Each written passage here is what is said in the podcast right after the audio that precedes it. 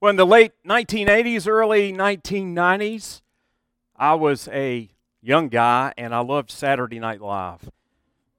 Yeah, I don't watch it much anymore, but there was this one skit with Kevin Nealon and Dana Carvey where they dressed up as these two Austrian bodybuilders. Do you remember gray workout suits? They padded them to look like they had muscles.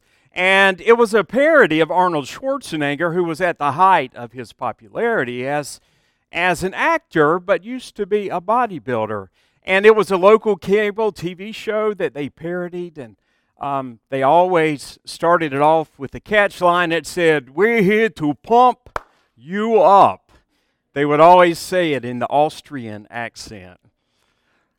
Well, I, lo- I love good comedy skits, and I, I love that one especially. And in our scripture today, Paul is saying to the church, and that's us, uh, you are here to pump one another up, to body build in Christ Jesus our Lord. Now, he's not talking about the physical body.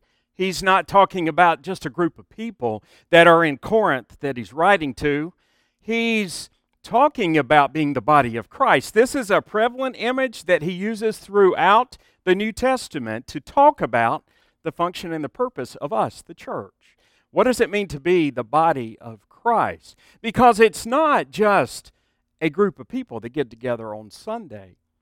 Lest you think that you're coming here on Sundays just about fitting it into your schedule and you getting something out of it to take home for the week lest you think that, that we're just an organization or a, uh, a functioning group that tries to do good in the community. We're, we're much more than that, Paul says. He said, We are the living and the breathing, the heart beating body of Christ to this community, to the world that is around us, and to one another.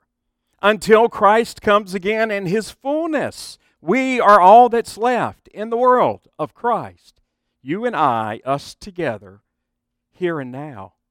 And he says you should live as such in your relationships to one another. We've been talking about words in my sermon series uh, over the past few weeks. I'm going to wrap up next week talking about how our words are powerful enough to offer forgiveness to others. But today we want to talk about how our words in the church are so important and how that makes us who we are called to be. And so we began by talking about this word from, uh, from Ephesians instead of uh, Corinthians, as I said earlier. A few words of guidance that Paul has for us, the church. And one of those is to grow up in the words in which we use, in the ways in which we speak, to be more mature about that and less sophomorish or less immature. I've done a lot of youth ministry in my years. I've had kids that, that grew up in my home that were, were in middle school, and middle school's a very interesting time, isn't it, for kids? Yeah, yeah, they trying to find out who they are and develop their self-esteem and their persona and who they're going to become in the world and and they say things that just well you have no idea what's coming out of their mouths and it's uh, funny, it's interesting, sometimes frustrating for, for kids of that age, or us adults rather, in dealing with them. But Paul reminds us as, as the church to not get stuck in our childish ways, as he talks about in Corinthians, to be more mature. I've talked about that throughout this series about how all of these passages we look at and using our words, they come back to being more mature in in our faith and trusting more in God. Remember, Jesus said that the condition of your heart is going to uh, determine the words out of your mouth. Out of the overflow of your heart comes, comes our words. It's a matter of maturity and depth that we find. And it's a matter of us being self aware, not like, like the world that is around us and those that do not know Christ, but to understand the grasp and the depths of His love for us shown for us through his ministry and his life, and taking that love and allowing it to develop and mature us. So we choose to be more mature and not, not ignorant to the, the ways of God. We choose to be whole and not, not just um, unto ourselves. We choose to, to speak with words of truth, not words of, of dishonesty or falsehood. To speak with words of peace and not of, of anger or malice, Paul says. To be self aware means to be more mature. You know, there is a reason that, um, that God gives to us, human beings, two ears and one mouth. You know that, don't you? You've heard that before? I did as a child growing up, which basically it meant that your, your talking to your listening ratio ought to be what? It ought to be one to two, right? But a lot of times we can allow it to be flipped over and talk twice as much as we listen. And there's something about that that gets us in trouble. We talked about it last week, but, but to simply say to stop and listen to God's voice in our heart is a big part of growing up in our faith. Before we speak, let the Spirit talk to us. There, there are a lot of sad things that happen in church.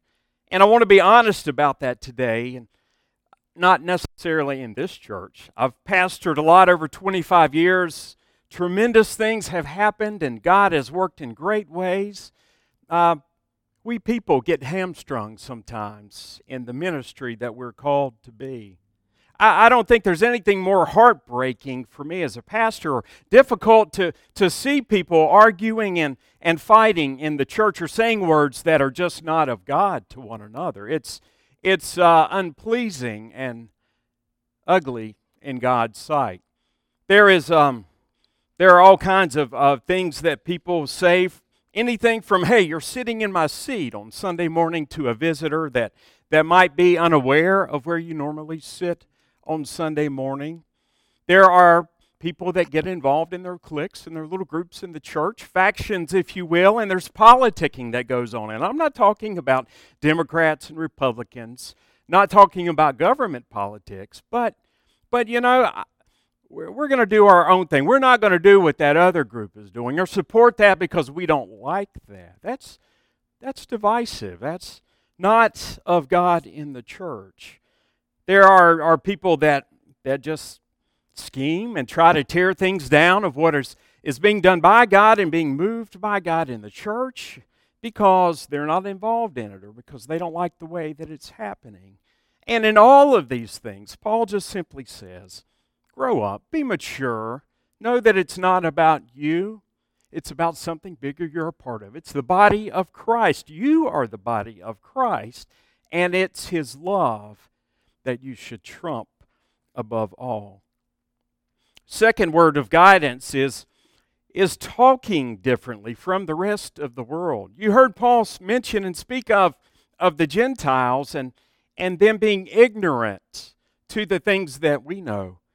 He's really saying there, church, that as you hear the gospel message and as you learn the teachings of Scripture, you ought to know better than to not put love first and build up the body of Christ above all. That things in the world are a little different. When, when they don't look and the world doesn't see and hear the call of Christ that is for them too, and yet unheeded, that they don't understand, the, the most important thing of all is, is the love. To talk differently, to be different from the world, is something that comes with being a person of the Christian faith. And, and that's not easy. There are a lot of movements in theological circles, even today, to say that it's okay to just do as the world does. And by that, I mean simply whatever feels good, just go ahead and do it. Or whenever you don't agree with something, just blow it up and blast it out of the water. Or um, if it's trendy and popular, just go for it. Don't worry about, about the implications of that or the consequences. We are called to a higher standard, a different path, a narrower path, Jesus said, but it leads to life, and we are supposed to follow it and be faithful to it, including letting it guide the words that come out of our mouth. Now, I'm not just speaking of here cursing. I, I remember here in the passage, or the passages uh, of this scripture, as a younger person thinking it meant that, that I should, should never say any curse word. And, and we shouldn't let holy, unholy things come out of our mouths. But there's so much more to it than that. There's intent, there's desire in how we speak to others that as well uh, determine whether it's holy or not. But we're supposed to be different from the world and not, not the same as the world. And that's, that's a struggle I deal with in my own faith. I bet you do too. I love the story of the, the woman that was driving to work one Monday morning and was arrested and taken downtown to the police station and, and booked and locked up. She was driving on her way to work as she normally would. She was at a red light, and the guy a couple of cars in front of her, well, he started a little bit late when the light turned green going into the intersection. By the time she got there, the light had turned to red and she had to slam on brakes and she just went off the deep end. Screaming and yelping hand signals. You know what I'm talking about. Hand signals. And when the light finally turned green, the, the one car left in front of her, she pulled out around into the other lane and punched it and went through the intersection, speeding down the road. And the police officer, who was a few cars behind, turned the lights on and the siren on, and the lady pulled over. And when she rolled down her window, he asked her to get out of the car, and she did, and he put handcuffs on her. And he put her in the car and he drove her downtown, and they, they booked her, and she was put in, into holding. And, and after a few hours had passed and she had calmed down, she asked, Why is it that I've been given this treatment? And the officer, uh, as well as the, the uh, person that was in charge of him, were there said, um, Ma'am, we're sorry this was a mistake. We did not mean to arrest you. And I would like the officer to explain why he did. And he said, Well, ma'am, I, I, saw the way you were acting and, and the gestures you were giving and the aggressiveness with which you were driving. And I saw on the back of your car there uh, to um, what would Jesus do bumper sticker and your church bumper sticker. And I thought to myself, certainly a, a, Christian person would not act this way. And so I had to assume the car was stolen. And so he arrested her for that, but later found out that was not the case. But it is a great reminder, isn't it, to us all, that the world is watching to see if we do what Jesus calls us to do. The way we treat one another, the way we treat others in the world around us. Is it pleasing, a beautiful aroma to God, or is it not? Because that's what it comes down to. Jesus said we are to be salt and light, and I talked about that a couple of weeks ago. And by that, he meant salty, not in salty language, but in being God's seasoning in the world wherever we are. And light, being, being the light of Christ, shining into other people's lives through all that we do and all that we say and speak as well. Our words should be different from those of the world around us that just roll out with no thought whatsoever. And then finally, finally, the scripture gives us instruction and encouragement to always speak in tone of voice with honesty and with love and with truth. I love that it says that as Christians and in the church, we should speak the truth to one another in love. And sometimes it's hard to hear the truth, isn't it? Especially when it conflicts with the way that we're living or speaking or doing.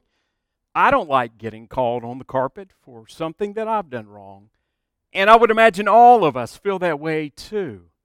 But there is a sense and a way in which you can do that in love that it is not hateful and hurting, and it can actually build up the body of Christ for us to be stronger together. There's a, I'll save that till next week when we talk about uh, forgiveness and reconciliation. But simply to say that we should put truth and honesty and love in all of the intent and tones of our words is what we need to hear. There is a science to actually back this up. Did you know that? Yeah, scientists have studied and it has shown that when you say words that are positive and encouraging to someone, they go much further and have a much greater impact than saying words that are negative or words that are, are demeaning. Uh, there's a group called the Gottman Group that did a study starting in the 1970s up until in the 2000 around 2010 and dr gottman and his associates decided that they would study among couples that were, were married uh, about how it was that they dealt with conflict in their home and how they argued. What happened in the conversations when things came up at home? How would they deal with those? They, with the permission of these couples, videotaped them. And they studied in 15 minutes them resolving a difference or an argument they had between them. And they came up with this magic ratio they found it was uniform across all that they studied that would show whether couples would stay together or not, or, or be able to continue on functioning together based upon the positive things that were said in the midst of the, the argument or disagreement versus the negative things. Um, it was a ratio of criticism to encouragement, if you would. And the magic ratio, are you ready for this? the magic ratio was five to one. If there were five good things that were said during their discussion or, conversation against one negative or demeaning thing that one would say, then it showed over time couples that did that would turn out all right. They would stay together and be committed. But if the ratio was, was heavier on the criticism side, on the negative side, those couples did not fare as well. A few years ago, the Harvard Business Review did an article about a, about a company that was examining its employees and its executives, and they were trying to find a way to make them most effective and fruitful. And one of the things that they found in doing that was this, this research, this study from the Gottman Group, and they decided to give it a trial on a corporate level. And they found that such was the case as well, giving positive feedback to employees versus negative feedback. If it got beyond the five positives to one negative, the relationship would fracture and things would seem to be more likely to unravel. And so the point was that, that even in organizations, as is the case in marriages or in, in family relationships, if there is grace in the midst of criticism and struggle, then there can be a good outcome that comes as a result of it. I want us to hear that today as the church to remember that that five times to one at least we need to be building one another up in love, be encouraging one another, speaking words of of life and of cheering, words of Christ that are of God and not of the world, so that we may be together the body of Christ, fruitful, mature, and good and pleasing into God's sight. As Paul wrote in Philippians 4 8, finally, brothers and sisters, whatever is true, and whatever is noble, and whatever is right, and whatever is pure, and whatever uh, is lovely, whatever is admirable, if anything is excellent or praiseworthy, think about such things. And so let's put aside all of the things that would hinder and keep us from following Christ and being his body to one another and building one another up in love and showing that love to the community and transforming the world because we are called to follow him, not just what is in our own desire and our own motive. Uh, Tommy Allen gets an extra praise today from me. He came and helped out with the stew this weekend, and thanks to everybody that did that. But he did a little extra yesterday. He stayed after and he brought with him his chainsaw that we asked him to bring because we had a dead tree right out here on Pleasant Garden Road on the church lot that needed to come down. There's a dead bush there too. He pulled it out with his truck it was a man moment, Tommy. Thank you for letting me be a part of that. And loading up that wood so you could haul it off. Yeah, yeah. Um, That was a beautiful tree. Just, just last year, something happened to it earlier this year. It got diseased or something, or maybe it no longer had roots that reached the source of water that, that gave it life, or maybe it didn't process the nutrients in the soil, or the soil didn't have what it needed anymore. But, but nonetheless, that tree that was just months ago, a year ago, living just like the one that was beside it, green and full of leaves and life, withered and it died. And it, it had to come down. Its time was past, its days were over. And I want us to hear as a church this morning that, that Paul is saying to us for your better days to be ahead, for you to grow and to bear fruit and to be, be a, a beautiful living organism for Jesus. You need to stay healthy and stay strong, and you need to build up your body and do everything in your power for the glory of God so that His kingdom may reign upon the earth. Let us do that because I look forward to the days ahead when, when His life is breathed into us in new ways that we can't even imagine. Let's pray together as we close. Lord, thank you for your love that was given at all cost for our sake. And help us to be loving examples of that to one another here and now. Lord, help us to put aside everything, selfish things, old ways that we, we deal with relationships that are unhealthy. Let us be mature in our faith and remember when, when we don't get things the way we want them or when we get frustrated at home or in church or wherever we are in the world to stop and reflect upon what it is you would have us to do. Lord, thank you for Pleasant Garden United Methodist Church and, and for your Holy Spirit here. Transform us even more into the likeness of Christ. In Jesus' name, amen.